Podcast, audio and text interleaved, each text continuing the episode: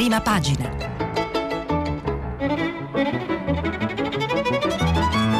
Questa settimana i giornali sono letti e commentati da Sara Menafra, giornalista del quotidiano online Open. Per intervenire telefonate al numero verde 800 050 333.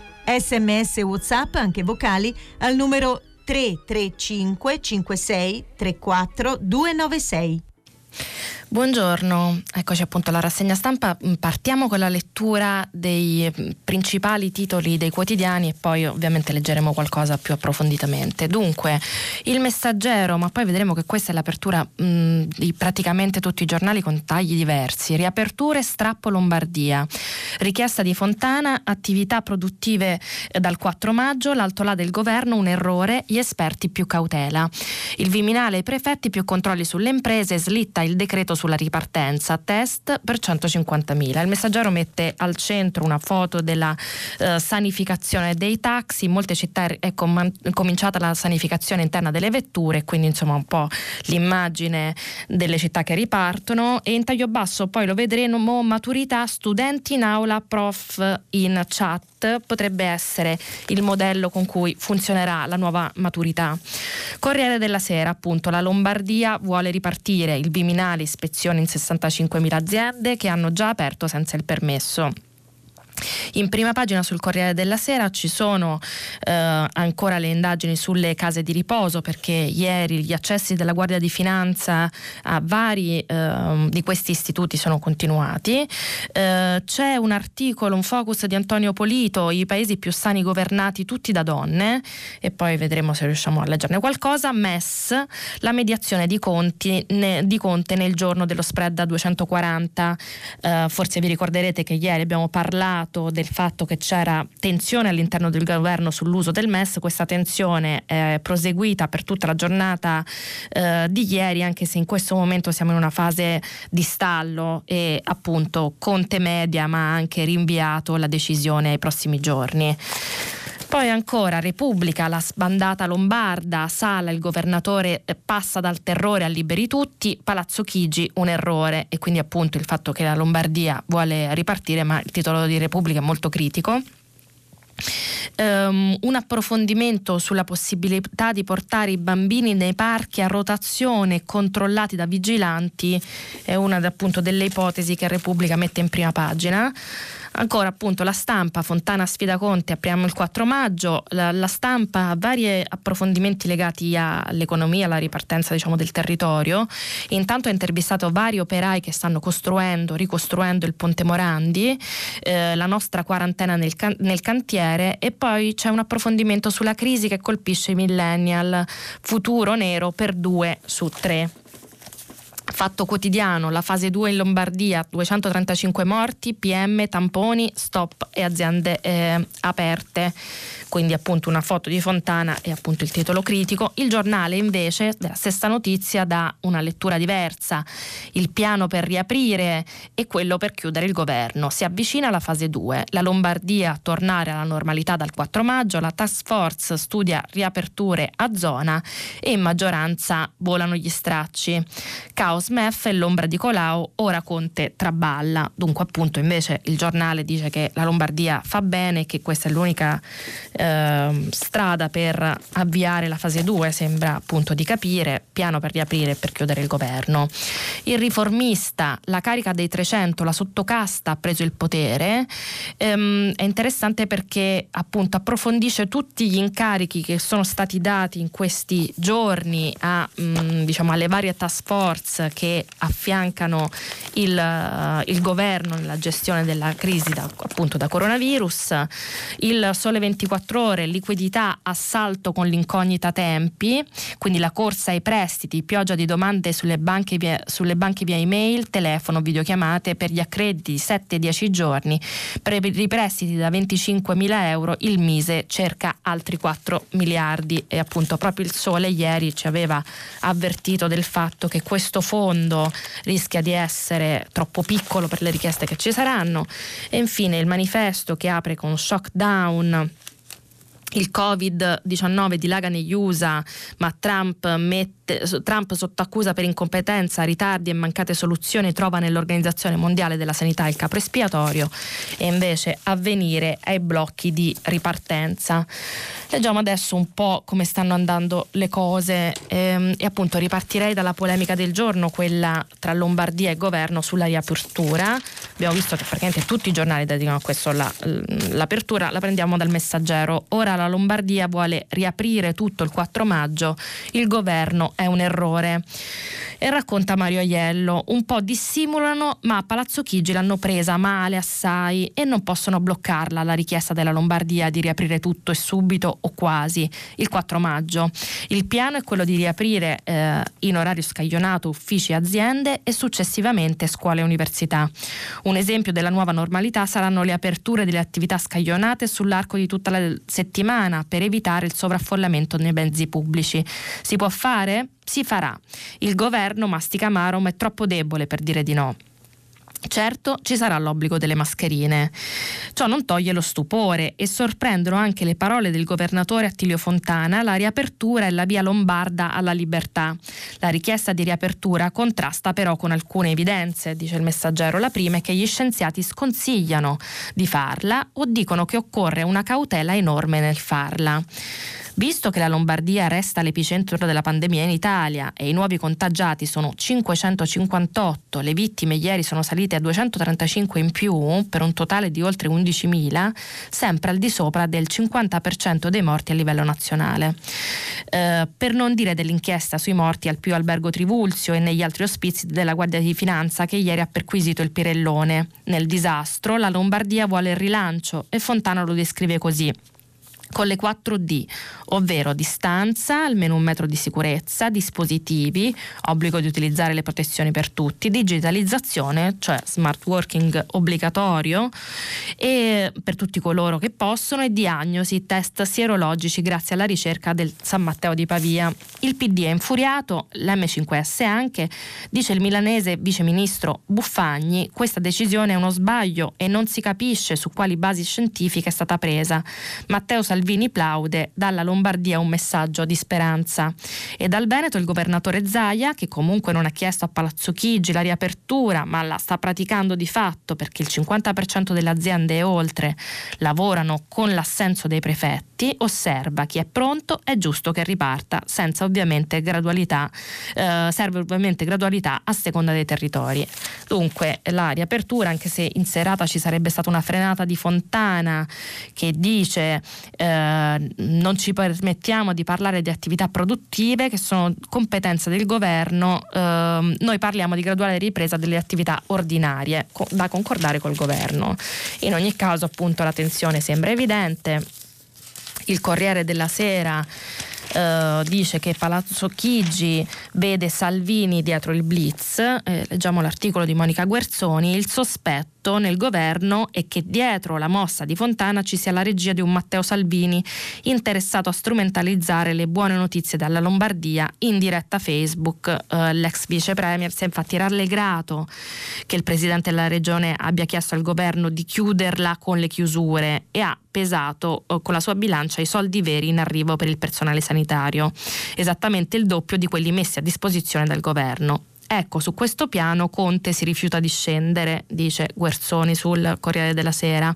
Basta polemiche, ripete il Premier, che ha chiesto ai ministri di evitare la contrapposizione con Fontana e la Lega. Salvini denuncia che non arrivano mascherine da Roma, quando basta andare sul sito della Protezione Civile per vedere che ne sono arrivate milioni. Alzano polveroni per nascondere i loro problemi.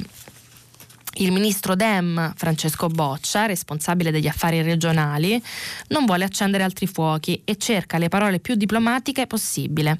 Il presidente Fontana fa parte della cabina di regia nazionale con le regioni e i comuni, il lu- luogo istituzionale in cui ci si confronta è quello. E quindi lo scontro è dunque rimandato alla prossima videoconferenza che sarà convocata entro sabato per fare eh, il punto con i tecnici, gli scienziati, i sindaci, i governatori e i ministri. Altri. Potrebbe esserci anche Conte che sta lavorando per arrivare alla fase 2 e quindi allentare le misure restrittive sulla base di un piano articolato e ben programmato in modo da contenere il rischio che la curva di contagio continui a sal- torni a salire. La grande paura è appunto che le aperture troppo affrettate possano preparare il terreno a una seconda ondata dell'epidemia. Dunque appunto abbiamo visto c'è scontro su questa ipotesi di eh, riapertura anche perché il fatto anche che ha dedicato molto spazio in generale a, al tema e, a, e alle tensioni eh, su questa scelta che sta facendo la regione Lombardia eh, fa un focus su un argomento in particolare cioè sull'uso dei tamponi. Tamponi in Lombardia domani ci fermeremo. È l'allarme dell'istituto zooprofilattico che sarebbe rimasto senza reagenti. E quindi vediamo cosa racconta Marco pasciuti. Fino a domani riuscirà a far fronte alle richieste, poi chissà l'Istituto Zooprofilattico Sperimentale della Lombardia e dell'Emilia-Romagna ha scorte per altre 48 ore. Fino alle 23 di domani sera la struttura che tra le due sedi di Brescia e Pavia processa fino a 3.000 tamponi al giorno non si fermerà, ma a quell'ora i reagenti che servono a individuare il genoma virale del SARS-CoV-2 saranno finiti. Arriviamo a venerdì, siamo agli sgoccioli, i nostri due fornitori statunitensi non ce la fanno, spiega il direttore generale Piero Piero Frazzi. Ci manca soprattutto l'estrattore, la sostanza che serve a tirare fuori dal virus l'RNA che deve essere analizzato. Per farlo occorre poi un altro reagente che viene utilizzato per quella che in gergo tecnico si chiama amplificazione dell'acido nucleico.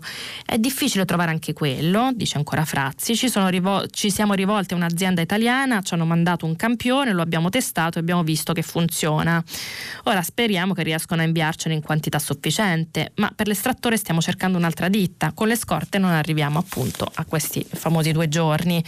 Um, la carenza a dimensioni mondiali, la pandemia ha fatto sì che grandi produttori in USA e Cina tendano a tenere buona parte della produzione per il mercato interno e i paesi che non hanno produzione propria o ne hanno poca, come l'Italia, fanno fatica a rifornirsi. Ad aggravare la situazione è arrivata la decisione di Pechino di consentire dal 1 aprile le esportazioni solo alle aziende in possesso dell'accredito rilasciato dal suo Ministero del Commercio. L'impennata delle richieste poi fa sì che a mancare siano le stesse materie prime necessarie alla produzione, come l'etanolo. In questo quadro lo zooprofilattico, inteso l'istituto, il primo istituto incaricato dal Ministero della Salute all'inizio dell'emergenza di garantire le analisi, è eh, la cartina al tornasole di una penuria che affligge laboratori di microbiologia molecolare in tutta Italia e della eh, regione più piegata dal virus. Con 36.000 test processati e solo per conto di enti pubblici, l'istituto è uno dei 31 accreditati e analizza 2, mh, 2.200 campioni al giorno a Brescia, 800 a Pavia e 2.500, eh, 2.500 dei quali provenienti proprio solo dalla Lombardia. Eh, il problema viene affrontato in ogni caso caso, eh, dice ancora il Fatto Quotidiano, eh, secondo le cifre fornite dalla Regione, a scendere è la curva dei tamponi. Il totale giornaliero riportato negli ultimi bollettini è crollato da una media di 9.500 test ogni 24 ore, registrati tra il 9 e il 12 aprile, si è scesi ai 5.260 del 13 fino ai 7.098 di ieri, passando dai 3.778 del 14. Quindi c'è preoccupazione in Lombardia, ma anche a Roma non ci si è mossi molto, dice Pasciuti, eh, per risolvere il problema. Tre settimane fa il Ministero ci ha chiesto la lista dei reagenti di cui avevamo bisogno, dicendo che ce li avrebbero forniti tramite la protezione civile, conclude Frazzi, ma non ho sentito più nessuno. Ecco, dunque i, i tamponi mancano in Lombardia e però da quello che capiamo incrociando insomma, i vari giornali e, e anche un po' da quello che si è detto in questi giorni, i tamponi sono fondamentali per costruire questa fase 2 della ripartenza. E infatti eh, ad esempio il piano ehm, che mh, mm, mette in evidenza Repubblica parla proprio dei tamponi come elemento fondamentale della fase 2. 2 milioni e mezzo di tamponi, così l'Italia si prepara alla fase 2 e del resto è anche una delle 4 D della Lombardia, la D di diagnosi abbiamo letto prima. Dunque, L'obiettivo è farne 50.000 al giorno, poi la strategia sarà quella di testare anche le persone con pochi sintomi. Ricciardi, fermeremo il contagio isolando chiunque è stato a contatto con chi risulterà positivo al test. Michele Bocci e Giovanna Vitale sul, su Repubblica. Anche 50.000 al giorno adesso, probabilmente un po' meno quando entreremo in fase 2 e cominceranno le riaperture e magari anche di più quando sarà finita l'estate. I tamponi resteranno per molti mesi una costante nella battaglia contro il virus almeno finché non si troverà un test serologico sul sangue altrettanto affidabile, saranno questi test la chiave per individuare le persone malate e cercare e mettere in quarantena i loro contatti, anche attraverso un'app. Nel mondo la domanda di questi esami con il diffondersi dell'epidemia è diventata enorme e le regioni faticano non poco a reperire i kit. Per fare i tamponi è necessario appunto il materiale, quello che abbiamo più o meno visto anche su Il Fatto Quotidiano. Ehm, e appunto spesso alcuni di questi elementi vengono a mancare, le amministrazioni locali si arrangiano a cercare fornitori un po' in tutto il mondo. Anche per questo il commissario straordinario Domenico Arcuri ha annunciato di aver acquistato 2 milioni e mezzo di tamponi. Basteranno? Secondo Walter Ricciardi, membro del Comitato Tecnico Scientifico della Protezione Civile, la app che sta per essere eh, scelta dal governo sarà fondamentale perché potrà sostituire l'indagine epidemio- epidemiologica fatta manualmente dai dipartimenti di prevenzione e appunto tutte le volte che si troverà, soprattutto grazie ai medici di famiglia, un caso sospetto con sintomi, si farà il tampone. Di solito a quel punto i tecnici dell'ASL devono ricostruire con quella persona cosa ha fatto prima di stare male dove state e chi ha incontrato. Si calcola che nei due o tre giorni precedenti ai sintomi ci sia la massima contagiosità dei malati non si esclude comunque di risalire anche più indietro nel tempo.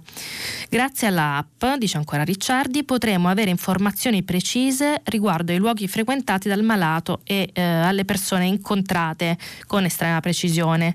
Spesso durante le indagini epidemiologiche i malati si dimenticano qualcosa.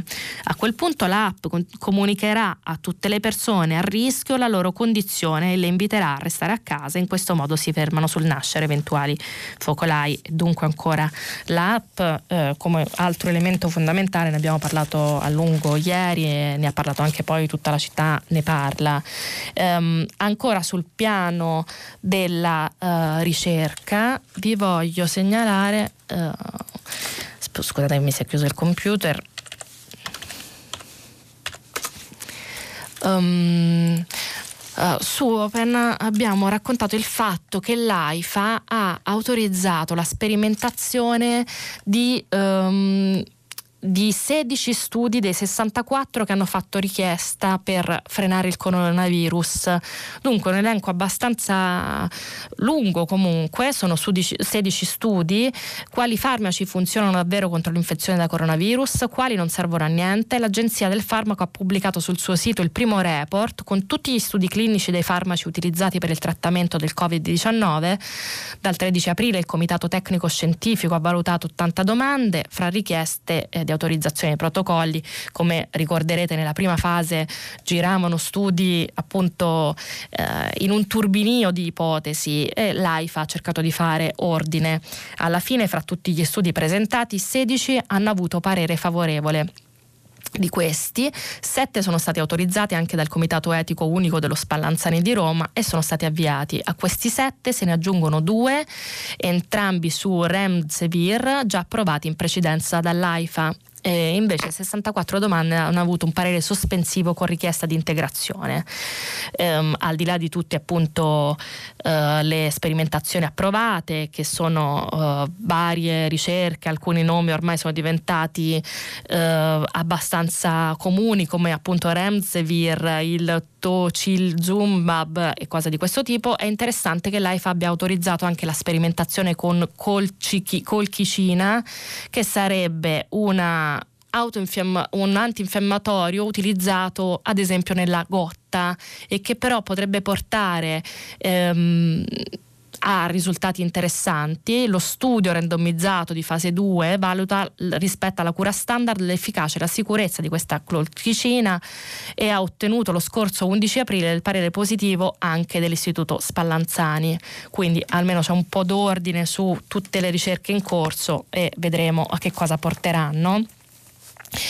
Um, fra le cose che si fanno per ripartire uh, c'è appunto anche questo fiorire in qualche modo di uh, commissioni che si occupano diciamo un po' dell'emergenza e un po' della ripartenza. Il riformista ha fatto un titolo abbastanza critico su questo, lo vedevamo prima. La carica dei 300, la sottocasta ha preso il potere. Al di là della, appunto, della polemica è comunque interessante eh, un po' guardare l'elenco che ha fatto, ha fatto, appunto il giornale diretto da Piero Sansonetti. Addio politici, ecco i 300 esperti, la nuova casta sequestra il paese. E racconta Giulio Seminara, italiani, popolo di santi, poeti, navigatori e autorevoli membri di task force anticoronavirus.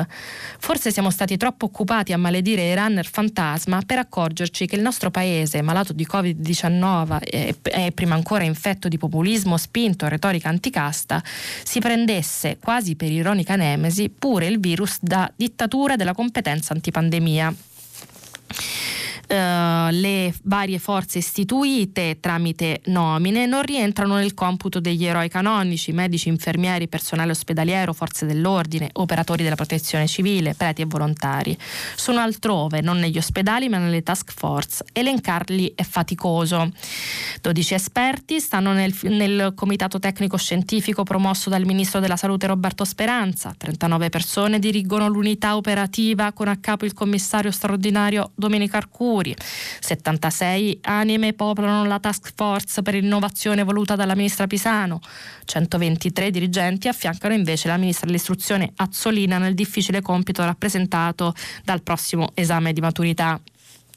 Poi ci sono 12 donne che sono state chiamate dalla ministra della famiglia Elena Bonetti nella sua task force rosa, mentre otto esperti compongono l'unità di monitoraggio per il contrasto delle fake news alla presidenza del consiglio. Eh, consiglio. Dulcis in fondo il dream team del top manager Vittorio Colau, ex amministratore delegato di Vodafone, chiamato a presiedere un prestigioso tavolo composto da 17 esperti di varie discipline. A queste organizzazioni si sommano la conferenza Stato-Regioni, la cabina di regia governo-opposizioni, la cabina di regia governo-parti sociali e tutte le nascenti task force delle regioni, ciascuna impegnata nella sua particolare polemica contro il governo e desiderosa di aprire prima delle altre. Dunque, la, la lotta al coronavirus, dice il riformista, ha portato il Paese a dotarsi di un labirinto di tavoli di lavoro e commissioni con dentro una variopinta armata di consulenti ed esperti, dai cacciatori di fake news alle paladine delle problematiche femminili, ma mancano i politici, manca anche parla- mancano anche il Parlamento e i partiti nella spiacevole sensazione che la stessa classe politica del Paese, quella che noi abbiamo votato e eletto e che bene o male conosciamo e ci rappresenta, abbia fatto un passo indietro nella allegra abiura di se stessa. Quindi una repubblica parlamentare è diventata una labirintica repubblica delle task force numerosissime e talvolta in competizione. Dunque eh, l'analisi e l'elenco fatto dal riformista di tutte le strutture che sono state create, eh, che sicuramente rischiano di andare quantomeno in conflitto l'una con l'altra.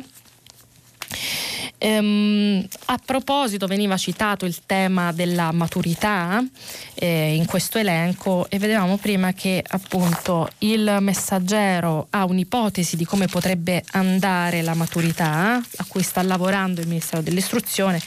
Il tempo comincia a stringere per gli studenti che si apprestano alla prova di Stato e quindi vediamo l'articolo firmato da Lorena Loiacono, maturità in aula da soli con la commissione collegata dall'esterno, il governo al lavoro per definire le modalità dell'esame.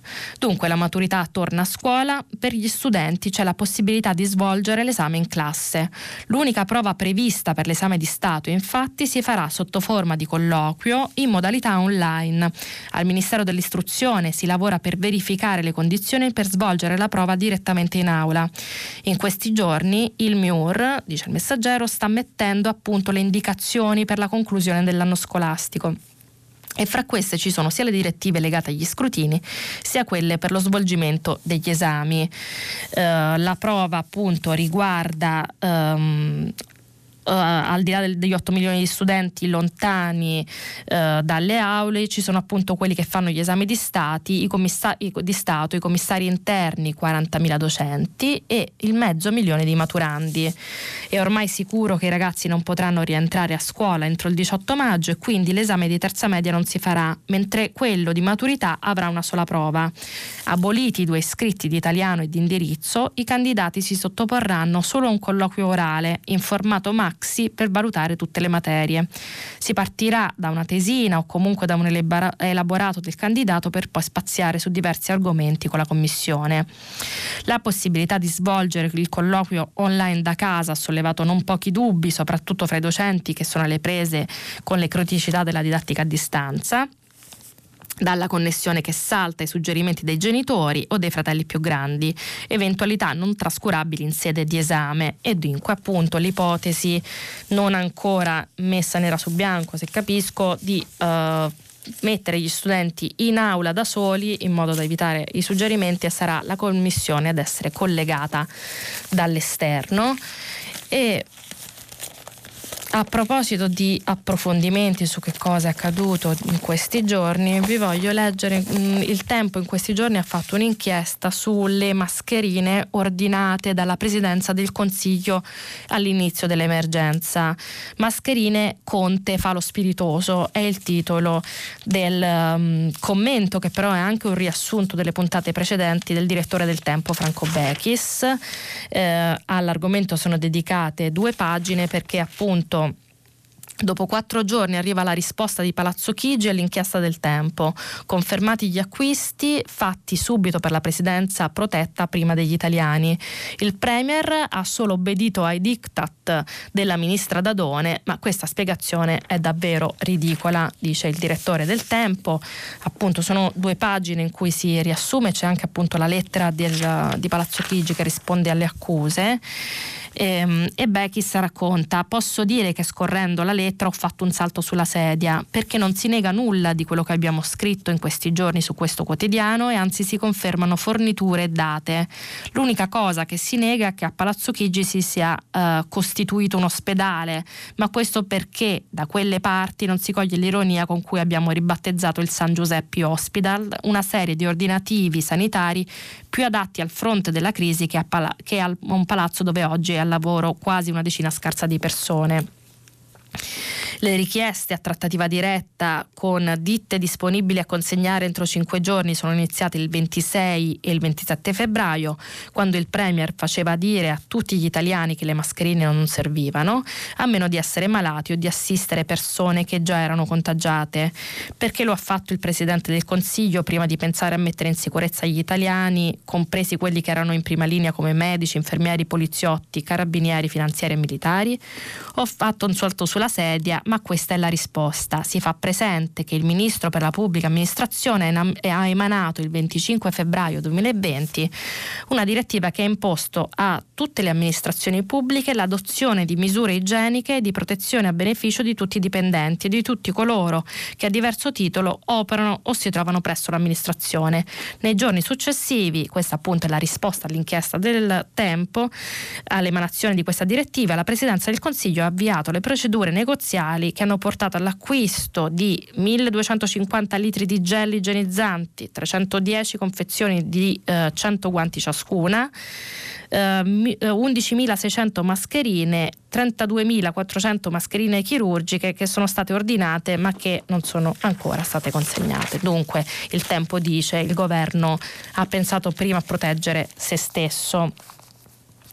A questo punto, um, per allargare un po' anche lo sguardo rispetto a, a quello che capita in Italia, vi voglio leggere l'articolo sicuramente provocatorio uh, di Antonio Polito sul Corriere della Sera che dice i paesi più sani governati dalle donne. Um, e quindi di come ci sia quantomeno una coincidenza nel fatto che almeno in sette casi è andata meglio a paesi che erano governati dalle donne. Antonio Politio scrive: I paesi che hanno resistito meglio al coronavirus hanno una cosa in comune, sono governati da donne, le magnifiche sette.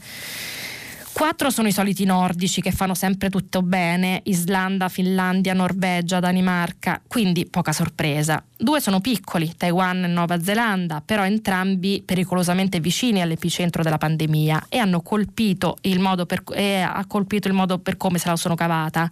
Nell'isola cinese, presieduta da Tsai Ing-wen, i morti sono finora sei. Le 124 misure adottate tempestivamente hanno evitato il lockdown totale e ora esportano mascherine in tutto il mondo. Nello stato oceanico di Jacinthe Ardennes, frontiere chiuse e quarantena per chi rientrava, fin da quando si registravano appena sei casi in tutto il paese e i morti finora sono nove. La Germania non è né piccola né esotica e la sua eccellente performance ancora si fa fatica a spiegarsela. Un misto di serietà, organizza- di serietà organizzazione e grandi risorse disponibili che certo non si devono solo ad Angela Merkel ma eh, risalgono al, al sistema di assicurazioni obbligatorie contro la, eh, le malattie fondato nel 1883 da Bismarck e poi riformato da Schroeder con l'Agenda 2020. Si può anzi dire che il tradizionale modello mutualistico tedesco ha avuto la meglio sui sistemi universali finanziati dalla fiscalità generale di tipo britannico, quindi l'NHS, e italiano, il più recente sistema sanitario nazionale. A fianco a una disponibilità di letti in terapia intensiva senza uguali in Europa, ha funzionato la rete dei poliambulatori sul territorio, detti MVZ, saliti in pochi anni da 1500 a 3173. Forse il vero tallone d'Achille della sanità lombarda, quindi l'assenza di poliambulatori eh, locali.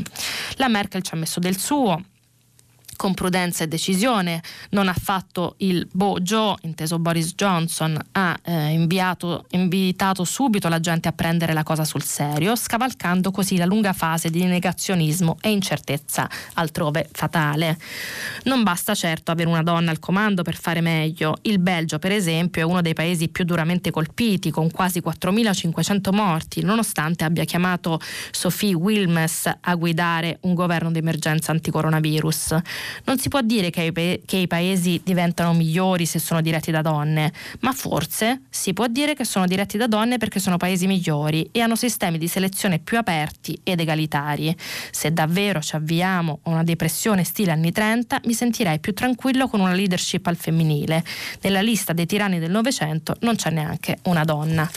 Dunque, una coincidenza, ma forse no, dice Polito sulle, sui paesi governati dalle donne. E tra le cose più generali sul virus vi segnalo l'intervista che ha fatto uh, Repubblica al, all'autore di uh, Spillover, David Quamman, uh, forse ormai mm, lo saprete, è un caso letterario di cui si è parlato moltissimo proprio perché parla del, dello spillover, del salto di un virus da animale um, a appunto uomo. La cosa interessante è che Repubblica, visto che tra l'altro eh, questo scrittore è stato intervistato più volte, l'ha fatto intervistare dai lettori, quindi ha messo insieme diverse domande per eh, David Quammen e poi um, le ha appunto raccolte e le ha presentate allo scrittore. Ne leggiamo alcune, ma eh, appunto sono temi molto interessanti.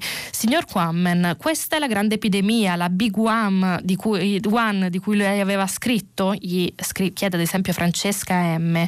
Sì, il Covid-19 è il tipo di epidemia per cui avevo lanciato l'allarme. È la prima con dimensioni globali dopo l'uscita del mio libro, ma non è l'ultima zoonosi con la capacità di diventare una pandemia.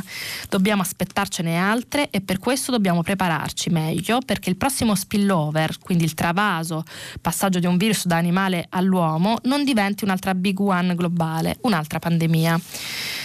Eh, perché questa pandemia è scoppiata ora? Abbiamo fatto noi uomini qualcosa di sbagliato? Eh, chiede Ludovico RS. Tutto è iniziato con una piccola cosa, dopo che il virus è passato dai pipistrelli agli umani. È cominciato perché c'è un contatto distruttivo fra gli umani e la natura. Si tratta di qualcosa che accade non solo in Cina, ma in tutto il mondo. In Cina però stavolta siamo stati particolarmente sfortunati, il virus giunto a noi dai pipistrelli era particolarmente versatile, capace di di replicarsi negli umani e di passare facilmente da una persona all'altra. Non eravamo preparati per questo e in realtà gli scienziati sapevano che sarebbe potuto accadere, ma i politici si sono rifiutati di spendere denaro per prepararsi all'occorrenza. Così ora abbiamo un disastro globale. Dunque lo scrittore mette anche in relazione il rapporto uomo-natura come una delle cause di questo spillover e le domande che hanno fatto i lettori sono effettivamente molto interessanti, ce ne sono anche altre. Noi purtroppo dobbiamo andare avanti, ma eh, l'intervista è carina anche per, perché appunto è un'intervista in qualche modo collettiva. Uh, di economia anche conviene parlare almeno in parte, abbiamo visto che la discussione sul MES è stata in qualche modo uh, rinviata, visto che c'è una trattativa in corso e quindi anche noi l'abbiamo un po' sorvolato su questo tema nella rassegna di oggi, però vi voglio leggere l'intervista a Bruno Le Maire, che è il ministro delle finanze francese e anche quello che sta maggiormente alimentando una sorta di asse fra Italia e Francia ehm, in relazione a che cosa si potrebbe fare dal punto di vista europeo per, fronte- europeo per fronteggiare la crisi e l'ha intervistato Marco Bresolin sulla stampa. Il fondo può essere usato per le spese non sanitarie, quindi lui apre anche all'uso del MES in questo senso. La nuova linea di credito del Fondo Salva Stati, MES, potrà essere usata anche per le spese non sanitarie. Ne è convinto Bruno Le Maire, ministro delle finanze francese, che in questa intervista con la stampa ma anche con altri giornali europea, ri, europei, svela i dettagli del recovery fund proposto da Parigi. E gli chiede appunto Bresolin, l'Eurogruppo ha deciso di mettere in campo il MES per rispondere alla crisi, ma al momento nessun paese sembra intenzionato ad attivare la linea di credito. La Francia lo farà? Nessuno sa quale sarà la situazione dei nostri paesi fra due, tre o quattro mesi. Credo che il MES sia una protezione necessaria, poi spetterà ad ognuno decidere cosa fare. Non posso dire se la Francia ne farà uso perché non so quali saranno le nostre esigenze fra due, tre o quattro mesi, ma il fatto che la linea di credito eh, sia a disposizione è una buona notizia. Le condizionalità leggere saranno limitate alle spese sanitarie dirette o indirette? Eh, cosa vuol dire esattamente? chiede Bresolin. Significa che se un paese è stato costretto ad imporre un lockdown, a chiudere alcuni negozi o aziende, deve considerare quei costi come costi sanitari indiretti. I costi legati alla decisione di chiudere parte dei settori economici devono far parte del perimetro di questa linea di credito. Io non ci vedo alcuna ambiguità. In realtà questo è proprio il tema della discussione all'interno dell'Unione Europea e infatti Bresolin chiede, gli olandesi la vedono diversamente. So che alcuni contestano questa interpretazione, ma è scritto nero su bianco, si parla di costi di prevenzione e il lockdown lo è. Riuscirete a trovare una sintesi con il governo dell'AIA sui bond comuni? e anche qui Lemer dà una risposta interessante in vista della trattativa in corso su cui si è delineata anche l'Italia. Dobbiamo lasciare alle spalle le parole controversie come Eurobond o Corona Bond. Noi non proponiamo Eurobond. Il nostro fondo per la ripresa prevede l'emissione di debito comune solo per il futuro, per un periodo limitato e per un obiettivo specifico, gli investimenti. C'è spazio per una trattativa. Olanda e Germania sono molto sensibili su questo, ma l'alternativa è usare il bilancio dell'Unione Europea, ossia spendere sin da subito soldi pubblici. Raccogliere debito è invece più conveniente perché consentirebbe di avere tassi di interesse più bassi e di spalmare nel tempo i costi. Dunque il ministro delle finanze francese è uh, schierato uh, il, su un asse anche molto vicino all'Italia e vedremo come andrà a finire appunto nei prossimi giorni di conseguenze economiche eh, della crisi, eh, di alcune di queste, sempre sulla stampa è interessante leggere il, le conseguenze per i millennial, tra i più compiti dalla crisi, quindi i trentenni. Per due su tre il lavoro è un miraggio, a rischio il rinnovo dei contratti e gli incarichi, più difficile in prospettiva per tanti trovare una nuova occupazione. Paolo Baroni dice che sono riusciti a scampare la crisi del 2008 innescata dal crack di Lehman Brothers, che magari li ha solo sfiorati, ma certamente lo shock del coronavirus li prenderà in pieno e saranno dolori. I millennials, i giovani nati a cavallo del 2000 per definire i meno protetti dal punto di vista del reddito, delle garanzie sul lavoro e di una pensione decente poi a fine carriera, oggi si trovano infatti di fronte a un vero baratro e rischiano di pagare molto cara quella che si presenta una crisi senza precedenti. La stampa mette insieme varie elementi per, per argomentare questo, eleme- questo pericolo. Eh, in particolare vi leggo il fatto che dice tra le attività dei comparti produttivi sospesi in base a decreti del governo, secondo l'ultimo report dell'INAP, l'Istituto Nazionale per le Politiche Pubbliche, si contano 943.935 giovani di età compresa fra i 15 e i 29 anni, il 47% del totale, 289.000 eh, nell'industria e 654.838 nei servizi, che beneficeranno certamente degli ammortizzatori sociali, ma le cui attività sono messe a rischio da un eventuale stop troppo prolungato e dalla crisi galoppante. Rischi che, cor- che corrono pure molte delle imprese rimaste rimaste attive ma non necessariamente più solide che occupano un altro milione di under 29. Dunque potrebbe essere la fascia d'età più colpita dalla crisi, quelle di, appunto, dell'età subito sotto i 30 anni. Eh, per cambiare un po' appunto argomento eh, ehm, vi voglio leggere alcune segnalazioni nel settimanale del manifesto sull'ambiente segnalazioni molto interessanti che in questi giorni sono rimaste un po' ai margini della discussione, proprio perché si parla tanto eh, appunto di questa emergenza sanitaria. Sono tutte segnalazioni breve ma, ma, ma de, secondo me eh, degne d'attenzione. Europa, la Xylella non darà tregua ai paesi del sud, secondo un recente studio condotto da un gruppo di ricerca internazionale la xylella eh, fastidiosa continua ad avanzare uccidendo gli ulivi del Mediterraneo e i paesi più colpiti sono quelli che più stanno patendo il contagio da coronavirus. Ci sono previsioni secondo cui tutta in tutta Europa si registrerà una perdita di 20 miliardi di euro, in particolare in Italia, Spagna e Grecia. Dal 2013 il nostro paese ha registrato un calo del 60% dei raccolti è interessante anche che in Ucraina gli incendi continuano nella foresta di Chernobyl, nonostante le rassicurazioni del governo dell'Ucraina sono ancora attivi gli incendi che stanno devastando la foresta primordiale nella regione di Chernobyl, dove nell'86 si è verificato il più drammatico incidente nucleare della storia. Le fiamme, secondo alcune testimonianze, si sarebbero avvicinate fino a un chilometro dalla centrale nucleare e secondo Greenpeace Russia la situazione peggiore di come viene descritta, per Rashid Alimov le fiamme alimentate dal vento potrebbero disperdere i radionuclidi atomi che emettono radiazione, radiazioni. E mh, mm, eh, il manifesto dice anche che il, in Brasile il virus minaccia anche i popoli dell'Amazzonia, anche questa è una breve. Il 12 aprile, secondo Red Ecclesiastica Panamazzonica, si contavano 2443 contagi e 115 decessi um, in, eh, in Brasile. La situazione è allarmante per i popoli indigeni che vengono a contatto con i turisti, missionari e i coloni. E quindi una situazione appunto pericolosa anche per popoli molto molto fragili. L'avvenire è il giornale con cui probabilmente chiuderemo questa rassegna perché eh, si sta continuando a occupare del naufragio eh, dei migranti ehm, a largo diciamo, fra l'Italia e Malta. Come forse ricorderete dai giorni scorsi c'è un mistero su um, che fine abbiano fatto questi migranti in realtà parzialmente risolto, dice avvenire, anche se non ci sono mh, certezze ufficiali. Nello scavo dice trovato barcone fantasma, 12 morti, salvi in 51.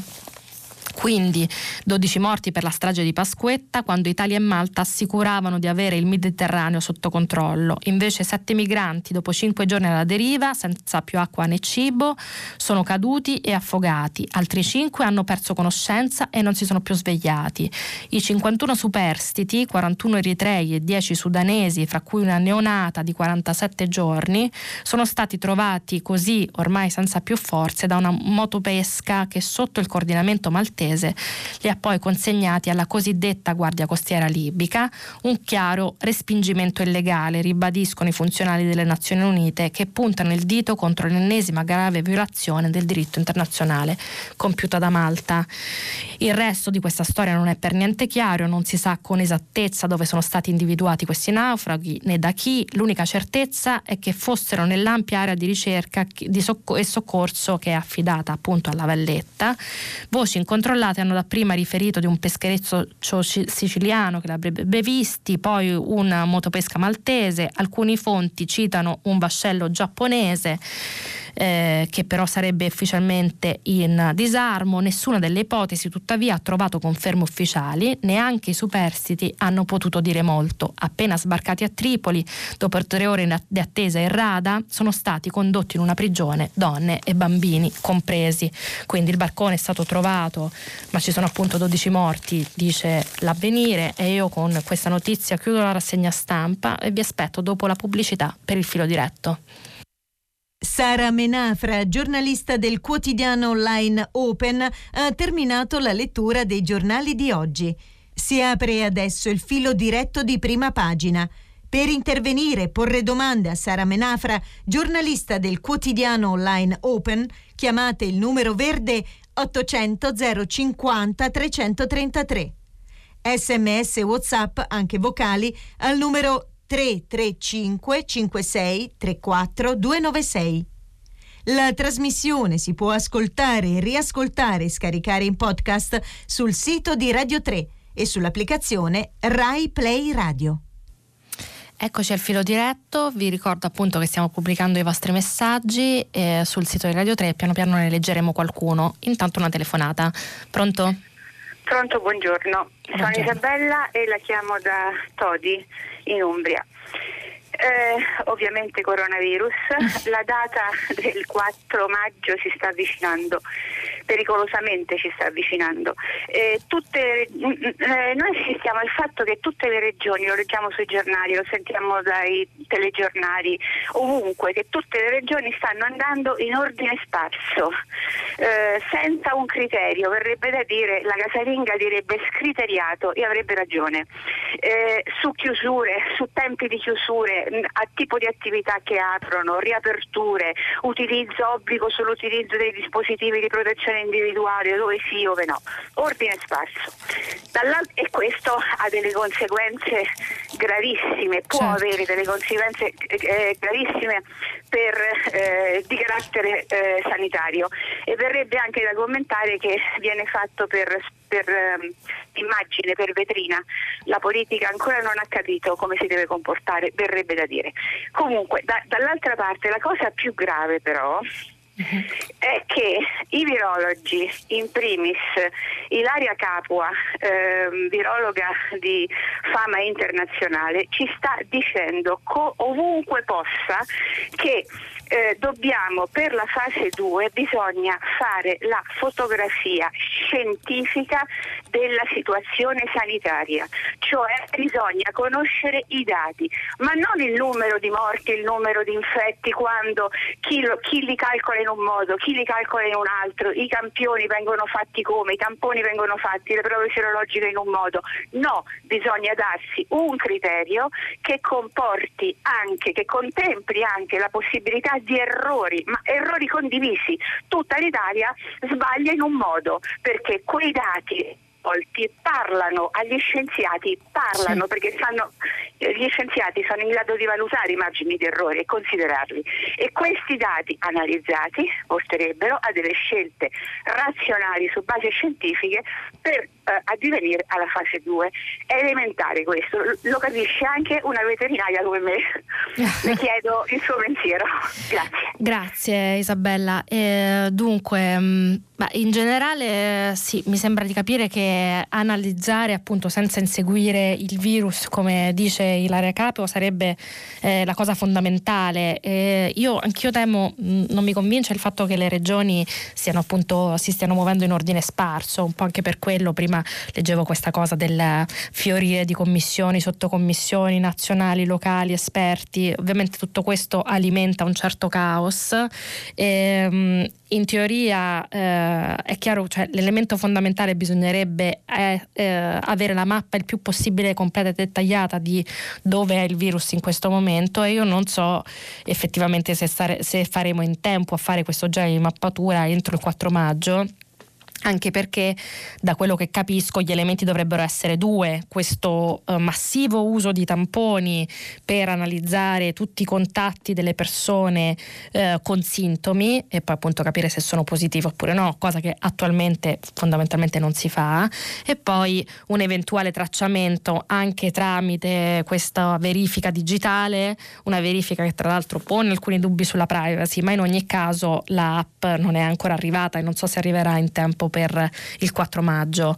Quindi eh, condivido le sue preoccupazioni, mi sembra che la segnalazione eh, di Laria Capo, che per la verità non è nemmeno l'unica virologa che dice che sia necessaria appunto la mappa, in fondo anche Ricciardi nello spiegarci come dovrebbe funzionare oggi dalle pagine di Repubblica diceva una cosa del genere. E sono preoccupata anch'io come lei del fatto che il governo, che in questo momento ci sia un fiorire di competenze varie, eh, direi che forse la cosa che si può fare è aspettare se sabato, do, quando ci sarà questa famosa ehm, nuova conferenza in videoconferenza fra governo e regioni, magari ci sarà uno scatto di reni per organizzare tutto. Se fosse così, eh, spero che appunto la, la data del 4 maggio sia rispettata. Se così non fosse, obiettivamente la preoccupazione sarebbe ancora più legittima. Quindi vediamo se entro la settimana, come dire, riordinano i loro pensieri e soprattutto trovano una quadra comune. Un'altra telefonata, pronto? Sì, buongiorno, eh, sono Antonio Davido Valencia. Eh, il mio intervento è leggermente in controtendenza rispetto a quello di Isabella. Parto da alcuni articoli apparsi sui quotidiani, soprattutto quelli di impronta meridionalistica, l'ultimo del quotidiano del Sud, che titola Ecco perché il Sud deve ripartire prima e ne spiega il motivo. Alla base c'è il fatto che l'impatto dell'epidemia qui nella sì. divisione è stato molto basso, no? perché si è quasi azzerato dopo un picco già quantitativamente, ripeto, basso. Poi basterebbe leggere le dichiarazioni ufficiali dell'Istituto Superiore di Sanità, ma leggere i dati che sono sotto gli occhi di tutti. Penso che in Calabria, da dove parlo, siano stati 67 morti in tutto uh-huh. e mh, c'è una percentuale bassissima di eh, posti letto utilizzati in rianimazione, circa il 7%. A fronte di tutto questo, io dico che la strategia del governo, ma anche della totalità dei governatori regionali, sembra quella di dimenticare questi dati oggettivi, operando un analogo approccio per tutto il Paese. E in questo, in questo atteggiamento vi è il fondato sospetto di ritenere che vi sia una visione egoistica dei politici. Nel senso, mi spiego, che tra il rischio di pagare in termini elettorali di ripartenza di focolai con altri morti ed altre chiusure e quello correlativo ai danni economici che possono sempre attribuire alla sfortuna, meglio ancora sì. scusi, agli egoismi degli Stati europei, è più opportuno scegliere di prorogare le chiusure in termini rigidi. Allora, in tutto questo vi è comunque il fondato motivo di ritenere che se fosse avvenuto il contrario, cioè parti invertite, va bene, il centro-nord avrebbe già aperto tutto quasi. Mm, mm, e allora per concludere mi chiedo e le chiedo, primo, perché non sarebbe possibile far ripartire con i dovuti accorgimenti i lavori pubblici nel mezzogiorno? Si pensi soltanto alla messa in sicurezza delle scuole in certo. alto rischio sismico, no? Sì, si sì, potrebbe sì. mettere in mano approfittando anche del fatto che esse ripartiranno solo a settembre. Due, cosa impedisce che possa ripartire anticipatamente il mezzogiorno, nel mezzogiorno il settore dell'artigianato, dove si lavora con un numero molto ridotto di persone, ma potrebbe aggiungere molti altri settori. E perché non pensare di spostare alcune produzioni al sud? E sappiamo quanto ce ne sarebbe bisogno, no? Magari certo. dopo aver posto in atto una gestione diversa dei pesi per tracciare i contagi. Va bene Antonio, provo a rispondere, ehm, scusi se l'ho interrotta. Dunque, eh, la questione però mi sembra abbastanza chiara, quella che lei ha evidenziato. Um, riaprire al sud prima che al nord, in realtà, come dire, non è del tutto in contrasto quello che ci dicevamo prima, eh, che ci sia un ordine, diciamo, deciso, eh, in qualche modo tutti d'accordo a livello centrale, questo non vuol dire che debba essere solo il governo a decidere, ma che comunque ci sia una strategia unica, non è detto che um, escluda l'apertura scaglionata, il problema è che ci sia una strategia comune e quindi in realtà anzi io di eh, ipotesi di aperture scaglionate con una priorità alle, con le regioni che hanno, alle regioni che hanno meno contagio, eh, insomma eh, l'ho vista sui giornali e mi sembra che sia assolutamente eh, sul tavolo delle possibilità che il governo sta alimentando. Uh, ovviamente diciamo, ci può essere un rischio nel, nel, dire sì a una cosa del genere perché nelle aperture scaglionate ci potrebbe essere uno spostamento di persone che al di là dei controlli dire, arrivano nelle regioni più aperte. E questo diciamo, eh, è stato così fin dall'inizio quando la Lombardia ha chiuso eh, c'è stato un certo spostamento da nord a sud potrebbe ripartire un, un meccanismo di questo tipo non regolato e anche lì quindi meno, meno, meno, i movimenti sono regolati, meno sono organizzati e più rischiamo di perdere il filo del contagio. Ehm, quindi questo come dire, potrebbe essere un'ipotesi ma va organizzata bene. È vero che c'è eh, il rischio che mh, mm, la politica si trovi a scegliere fra appunto un rischio di, eh, di, ulteriore epidemia e rischio di conseguenze economiche che in qualche modo il, il frenare sulla parte sanitaria possa essere come dire, più tranquillizzante per loro al di là del fatto che sia, mh, mm, eh, che sia giusto, nel senso che ehm, sono valori anche molto difficili difficili. Diciamo, per, per, spezzare una lancia eh, per questo governo è vero che si trova in una situazione in cui dire rischio il piano sanitario è un bel rischio, insomma, è un rischio abbastanza consistente, quindi capisco che tremino le vene dei polsi.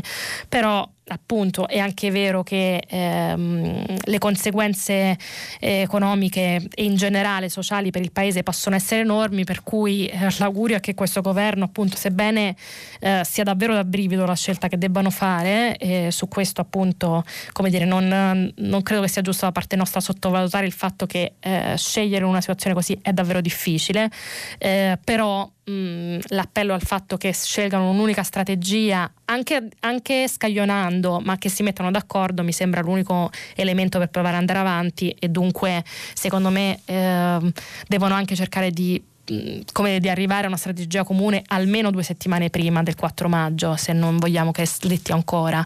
Un'altra telefonata, pronto? Buongiorno, sono Clara e chiamo dalla Germania. Buongiorno. La Germania ci dicono che appunto è pronta alla riapertura. Esatto, eh, qui già stiamo vivendo diciamo, un lockdown un po' più soft rispetto a quello italiano perché possiamo uscire insomma, mantenendo una distanza minima eh, di un metro e mezzo l'uno dall'altro, c'è un, semplicemente un divieto di, di, un divieto di assembramento sì. al di sopra delle due persone e, ehm, però un po' più, diciamo, appunto questa responsabilità un po' più lasciata ai singoli, come diceva un po' il vostro ascoltatore ieri dalla, dalla Svezia, anche se insomma qui ci sono delle misure in atto.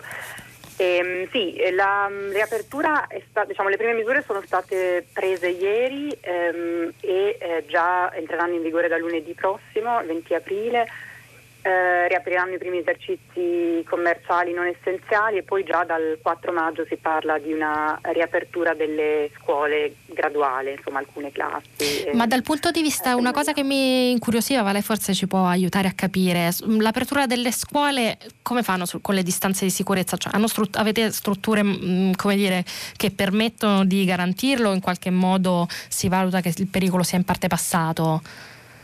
Ma allora, eh, io penso che mh, mm, adesso non so nei dettagli ancora, appunto ieri è stato deciso che si partirà il 4 maggio con alcune classi, perlomeno eh, le ultime classi e quelle che hanno eh, degli esami, diciamo, sì. come la maturità e questo.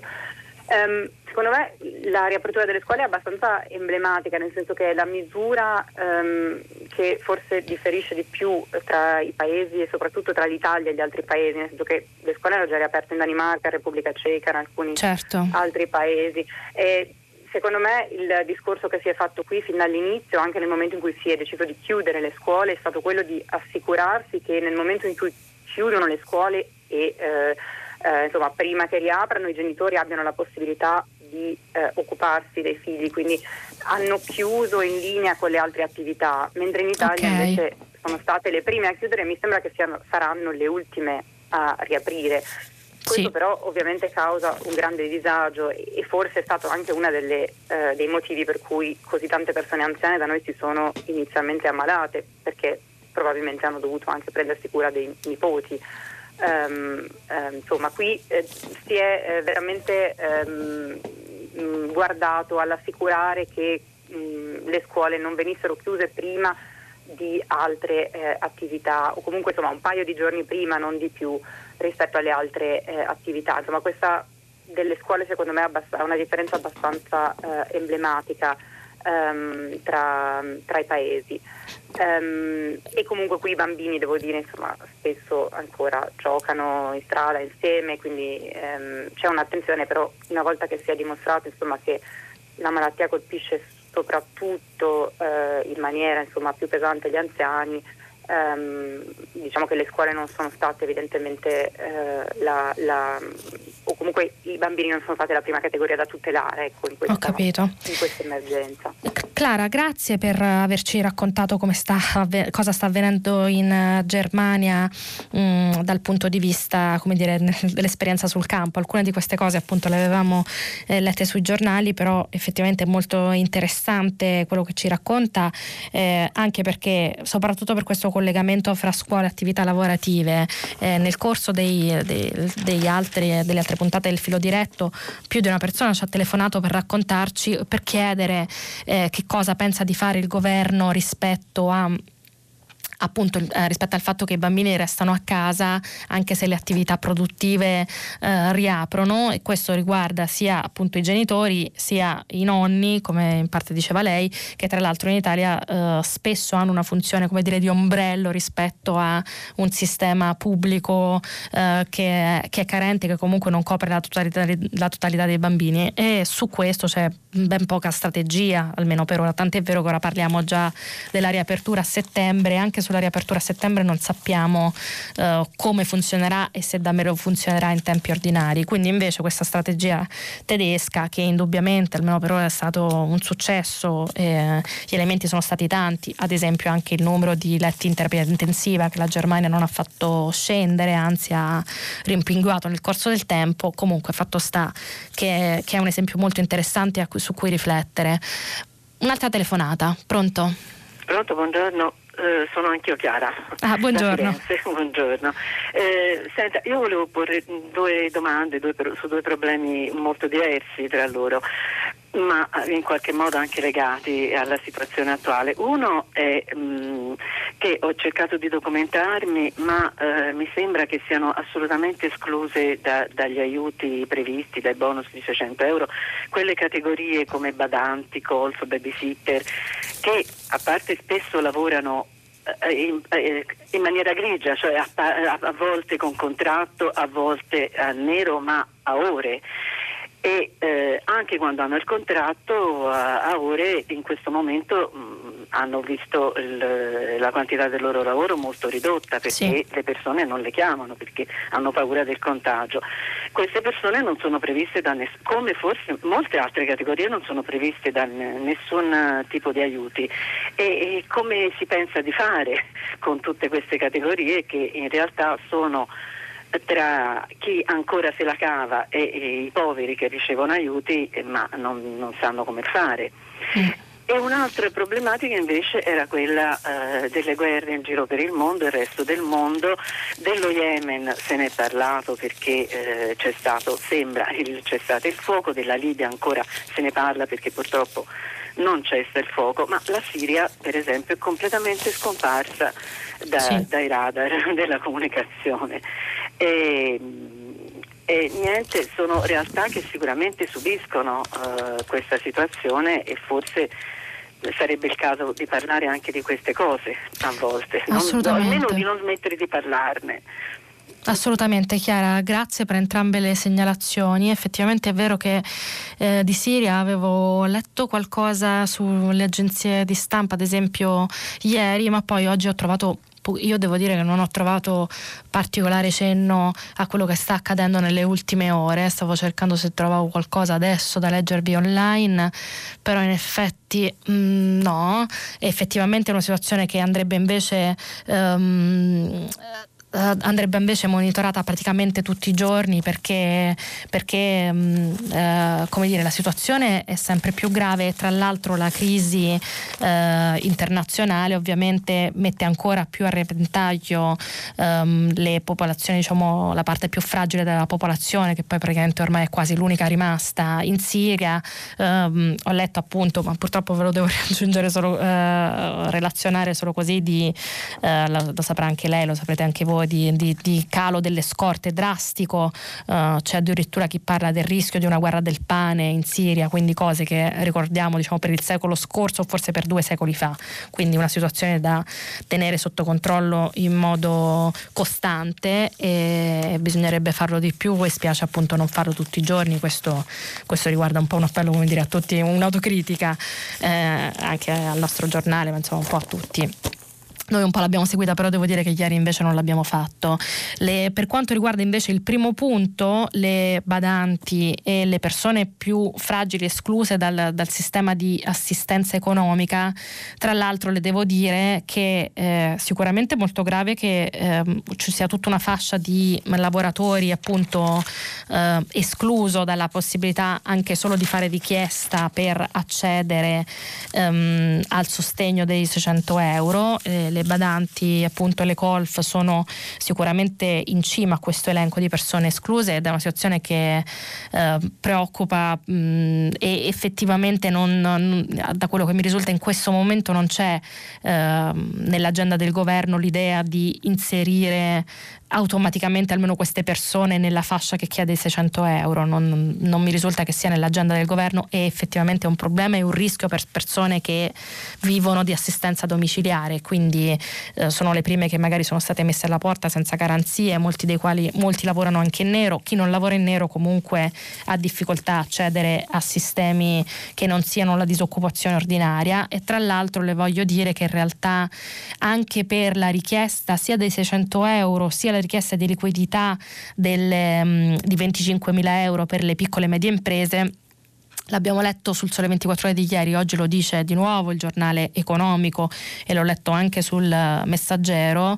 Eh, mm, c'è un rischio di accesso alla liquidità, una difficoltà di accedere a queste forme di sostegno praticamente per tutti. Eh, I prestiti, tant'è vero che la platea che può accedere ai 25 mila euro è molto ridotta rispetto ai 4 milioni e mezzo di aziende, quasi meno di una su dieci e il eh, Ministero dello Sviluppo Economico sta cercando altri 4 miliardi, dice il Sole 24 ore, per alimentare di più questo fondo, ma al momento questi soldi non ci sono, quindi eh, la segnalazione è molto importante, ma appunto la crisi di liquidità per uh, i lavoratori autonomi e per le piccole e medie imprese uh, rischia di essere enorme per tutti. Un'altra telefonata, pronto? Pronto, buongiorno. Buongiorno. Sono Bruno Zanatta, telefono da Padova. Volevo mm, parlare del tema degli orti, degli orti dei poderi sì. che eh, sono stati eh, trascurati dall'intervento mm, del governo, anzi eh, la coltivazione è interdetta, ma eh, prontamente le regioni, a partire dalla Sardegna, ha derogato permettendo lo spostamento purché una sola persona e una sola volta al giorno eh, a seguire, ma nei giorni scorsi, il Friuli, la regione Trentino, la Liguria, l'Abruzzo, la Toscana e l'Appio, Basilicata e la provincia di Sondrio autorizzano, eh, derogando appunto al divieto, per consentire l'accesso agli orti, per permettere appunto la coltivazione con uh, ragioni di eh, approvvigionamento alimentare per necessità o per carattere di indifferibilità ed urgenza della coltivazione non professionale. Eh, devo dire che eh, la regione Veneto, Zaia, eh, non ha, non, ha, disposto Autorizza. in, mm. in, in, materia, per ora non ci sono. E però la situazione credo che a questo punto, proprio per la unanime eh, scesa in campo delle regioni, insomma, o comunque diffusa, richiederebbe un intervento del governo, insomma, perché è chiaro che eh, si deroga al criterio dato dal governo. Ecco, questo. Bisogna tener conto che la coltivazione degli orti o di poderi, secondo il Corriere della Sera, riguarda la metà circa della popolazione italiana, il 76% degli italiani è hobby farmer, come diceva il mm. Corriere della Sera, e in una situazione in cui il problema alimentare, soprattutto agricolo e orticolo, sembra porsi con una drammatica ehm, connotazione e urgenza, è chiaro che anche queste piccole no, uh, porzioni certo. di terra e queste attività che peraltro se fatte in sicurezza, come vedete le regioni eh, ne dispongono eh, in questo senso garantiscono anche salute e quindi in tutti i sensi sarebbe proprio opportuno e raccomandabile una decisione di liberalizzazione. Bruno, ehm, effettivamente è vero che la decisione sulla riapertura, sull'accesso ai poteri è differenziata sul territorio, non c'è una direttiva eh, nazionale su questo al momento e che effettivamente il, um, uh, la situazione diciamo, riguarda uh, una fascia ampia di popolazione.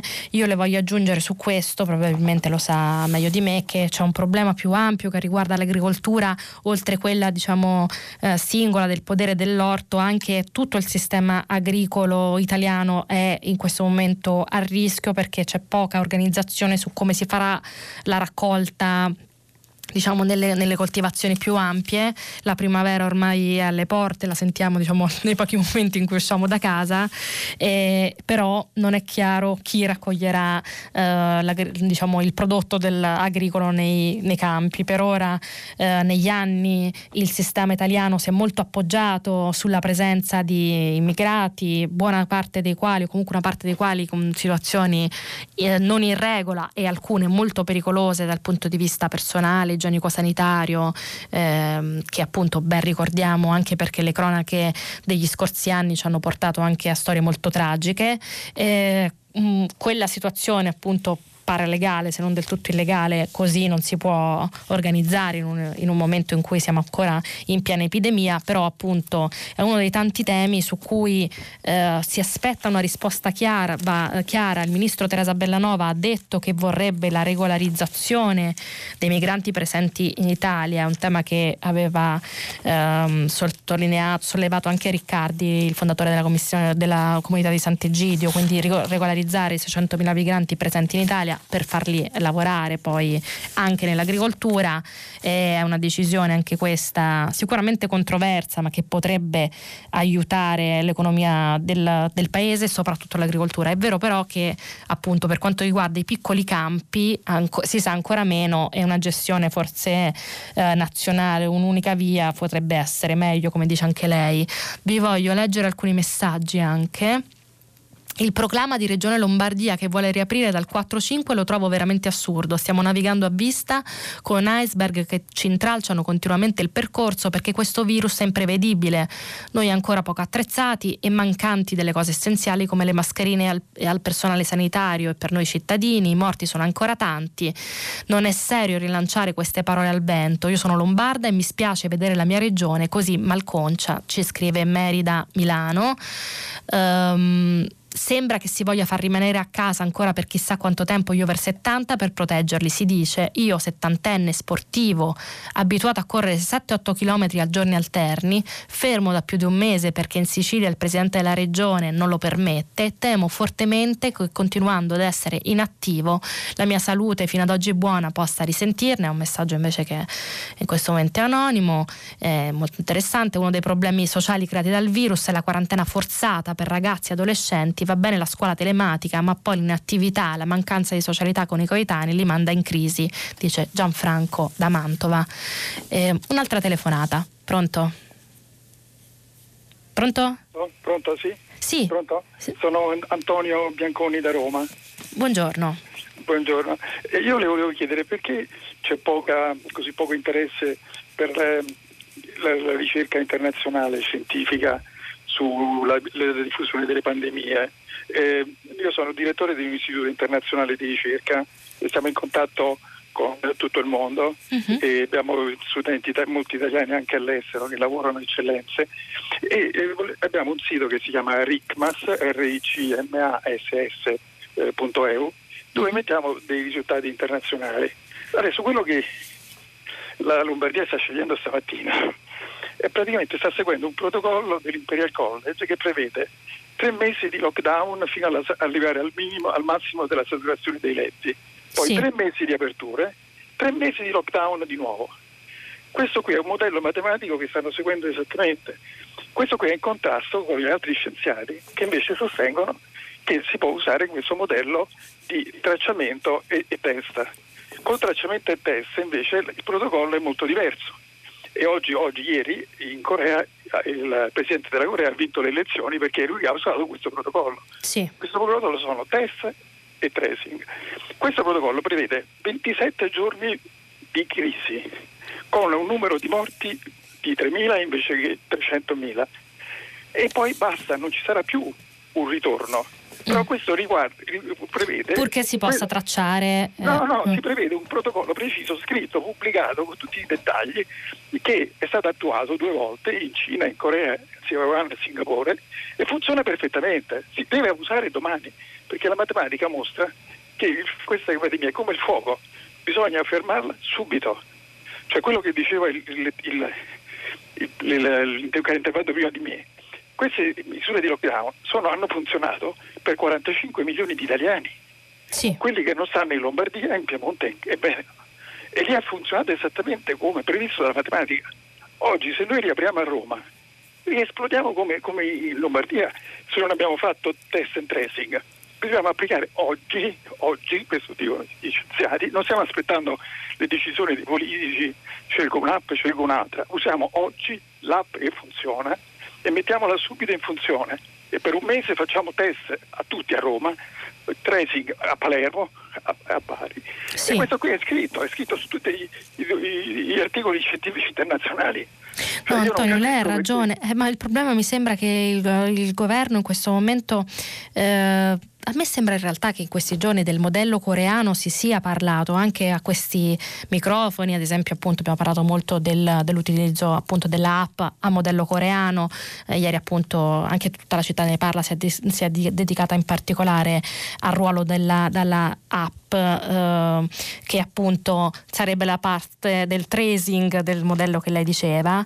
Il problema però mh, per scagionare anche il povero Bruno eh, è che eh, la decisione di prendere appunto di scegliere questo modello che sembra appunto un po' sul tavolo mh, non solo non è stata ancora presa ma non sembra essere nemmeno per ora diciamo che il governo o la conferenza Stato-Regione si stiano eh, organizzando per fare in modo che questo modello sia, sia mh, come dire, eh, adottato e eh, utilizzato a livello nazionale eh, appunto nei tempi rapidissimi che lei dice e quindi mh, io credo che di questo tema si discuta in linea di massima sui giornali, appunto anche in questi dibattiti fra di noi. Eh, quello che manca è una decisione nazionale per provare a fare un modello di questo tipo, tenendo conto appunto dei due elementi.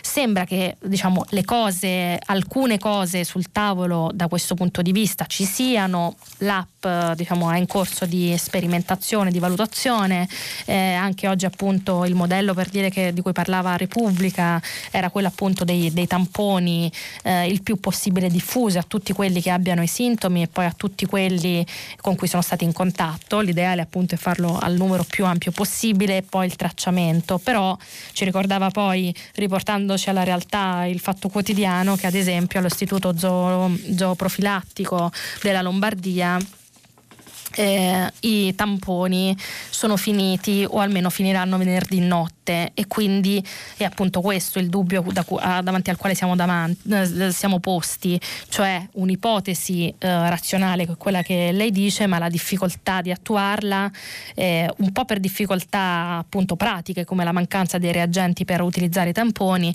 E poi sì perché c'è un dibattito politico indubitabile per cui la Lombardia vuole fare una cosa e il governo ne vuole fare perlomeno un'altra e questo ovviamente un po' alimenta il caos e la preoccupazione.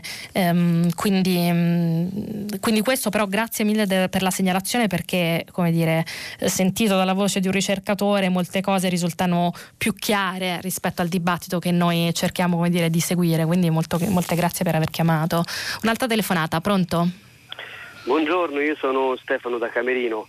Eh, io chiamavo riguardo questi test seriologici perché otto giorni fa Marco Lillo, un giornalista del Fatto Quotidiano, ha postato un video dove dichiarava di aver fatto uno di questi test perché sospettava di aver mh, avuto il coronavirus in forma molto lieve. Sì. E effettivamente poi il test ha confermato che aveva avuto il, um, il coronavirus e che eh, eh, aveva sviluppato gli anticorpi, ma eh, al momento non era più in una fase infettiva.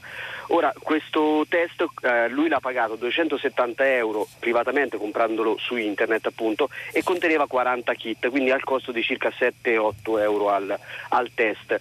Mi domando, ma se lo Stato italiano eh, proponesse dei test appunto validati, che siano appunto ehm, che siano certificati e quindi sicuri nelle farmacie, così che ogni persona potesse su base volontaria andare in farmacia e comprare questo test, questo non aiuterebbe un po' a capire meglio la diffusione del, del virus eh, e della, appunto della, mm, del virus anche sì. perché tanti casi sono asintomatici, tanti casi sono poco sintomatici, per cui facilmente si, eh, in, in, alcuni casi è, è, stato scambiato il coronavirus con una um, normale influenza, un'influenza magari particolarmente forte, ma comunque non così tanto da portarla alla terapia intensiva. Ecco. Ho capito, Quindi... provo a risponderle Stefano. Dunque, mh, mm, mi ricordo anch'io appunto dell'esperimento che ha fatto su se stesso Marco Lillo. Ehm, il problema, da quello che ci spiegano, e appunto anche qui eh, riprendo questo articolo uh, di Repubblica, ma giusto per, per um, comodità, ma in questi giorni se ne è un po' parlato e ricordo ad esempio io stessa di aver letto le circolari del Ministero della Salute eh, su questo tema. Mm, I test sierologici medici eh, non vengono considerati da tutta la comunità scientifica abbastanza affidabili rispetto ai tamponi che vengono utilizzati dagli istituti in questo momento. E, um, non, non, c'è un'unica valutazione su questi test, c'è una miriade di test, probabilmente quello che ha fatto appunto Marco Lillo ehm, è anche diciamo eh, come dire efficace, anche se io spererei che lui non l'avesse avuto il virus, ma insomma, eh, però il problema è che c'è molta eh, um, incertezza su, su, questo genere di test. Non, gli scienziati non sono ancora certi che non diano falsi positivi o falsi negativi e ovviamente eh, il tracciamento della popolazione malata o vicino ai malati o comunque del, il più possibile il tracciamento della popolazione italiana deve essere basata su test che ci diano una um, certezza se non del 100% quasi. Uh, se utilizzassimo test di cui non siamo certi rischieremmo di mettere nella mappa appunto con un puntino positivo oppure ha, diciamo, ha, mh, ha, sviluppato gli anticorpi, qualcuno che invece non lo è, facendo saltare tutto il modello. È questo l'elemento per cui almeno per ora il Ministero della Salute frena sui test sierologici e si uh, usano gli altri. Poi probabilmente è chiaro che ce ne sono alcuni che funzionano, ma visto che eh, la comunità scientifica non è certa, per ora su quelli si sta frenando puntando tutto sugli altri. Vedremo insomma se è stata la scelta più opportuna, però spero di averle risposto. Un'altra telefonata, pronto? Pronto, buongiorno. Buongiorno. Sono Efisio, telefono da Cagliari. Eh, senta, mm, partendo dalla constatazione che all'emergenza sanitaria si accompagna una grave crisi economica, eh, mi è venuto da pensare, chiedo su questo il suo parere anche, a quell'esperienza che mm, nata in Sardegna col nome di Sardex circa dieci anni fa, si sta diffondendo anche in altre regioni italiane cambiando nome a seconda della regione, Venetex, Ligure, Spiemex, eccetera che consiste principalmente in questo, in estrema sintesi. Le aziende o professionisti o anche cittadini che aderiscono a questo circuito possono vendere o comprare beni e servizi eh, senza utilizzare eh, la moneta ufficiale, ma questa diciamo, moneta complementare che non è contro l'euro, è agganciata all'euro, però è saldamente ancorata all'economia locale, quindi permette di far circolare beni e servizi eh, all'interno di questo circuito. Sì. Eh, io sono un privato cittadino, per esempio quando faccio la spesa acquisisco dei crediti, sono in Sardegna, quindi in Sardex, che posso utilizzare per avere servizi da un elettricista anziché da un ristoratore, anziché da un'agenzia di viaggi. Eh, in questo modo i miei crediti vanno questo, alla, all'elettricista o all'agenzia di viaggi che a sua volta li utilizza per eh, fare investimenti, per avere servizi. Ho capito, ho capito come funziona. E si possono portare in varie regioni? Si sta diffondendo a livello regionale, in Sardegna ormai è un'esperienza consolidata e valida. Il Financial Times nel 2017 ha inserito il Sardex tra le mille aziende europee a maggior tasso di crescita. È studiato okay. in Italia, ne ha parlato un giornalista, non so se posso fare un nome, gli ha dedicato un libro Eh, se ne sono occupati anche docenti di storia economica della Bocconi di Milano, è studiato anche all'estero. Cioè io penso che in tempi di crisi, di accesso al credito, col rischio che molte aziende, si prospetta questo almeno, finiscono nelle reti della malavita organizzata e degli usurai, questo possa essere un esempio virtuoso. Grazie Fisio per la segnalazione. Eh, è un modello interessante, eh, portarlo a livello nazionale, cioè in una, una realtà piccola capisco come possa funzionare. Se lo portassimo in tutta Italia eh, sarebbe di fatto una moneta parallela eh, e sul fatto di emettere una moneta parallela eh, bisognerebbe insomma capire meglio come farlo funzionare, cioè chi lo emette la, la uh, Banca Italia dovrebbe battere una seconda moneta. Eh, se così fosse, uh, insomma, diciamo, temo un po' che uh, allargare un modello che funziona molto a livello locale, che in qualche modo, eh, come dire, è quasi un buono, quasi una forma diciamo, di formalizzazione di, di, un baratto, di scambio, come, come, in parte fanno so, le banche del tempo. Eh, al, più lo allarghi, più diventa una moneta secondaria, più c'è il rischio che però mh, come dire, le due monete poi si facciano quantomeno concorrenza fra di loro e quindi non è detto che funzioni così bene come funziona in Sardegna a livello nazionale. Eh, bisognerebbe rifletterci meglio, capisco che eh, tra l'altro c'è anche chi dice battiamo moneta, eh, cioè la discussione è ampia, ci sono parlamentari e politici che dicono che si potrebbe fare, però appunto altri che invece dicono battere una moneta che è diversa dall'euro potrebbe metterci in difficoltà. Comunque eh, lo stimolo è molto interessante, io però a questo punto mi devo fermare, dopo il giornale radio Vittorio Giacobini conduce pagina 3 a seguire le novità musicali di primo movimento e alle 10 come sempre tutta la città ne parla che approfondirà un tema posto da voi ascoltatori. Potete riascoltarci sul sito di Radio 3 a domani. Sara Menafra, giornalista del quotidiano online Open, ha letto e commentato i giornali di oggi. Prima pagina è un programma a cura di Cristiana Castellotti.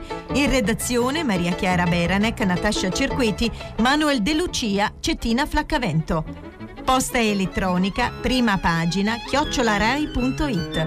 La trasmissione si può ascoltare, riascoltare e scaricare in podcast sul sito di Radio 3 e sull'applicazione Rai Play Radio.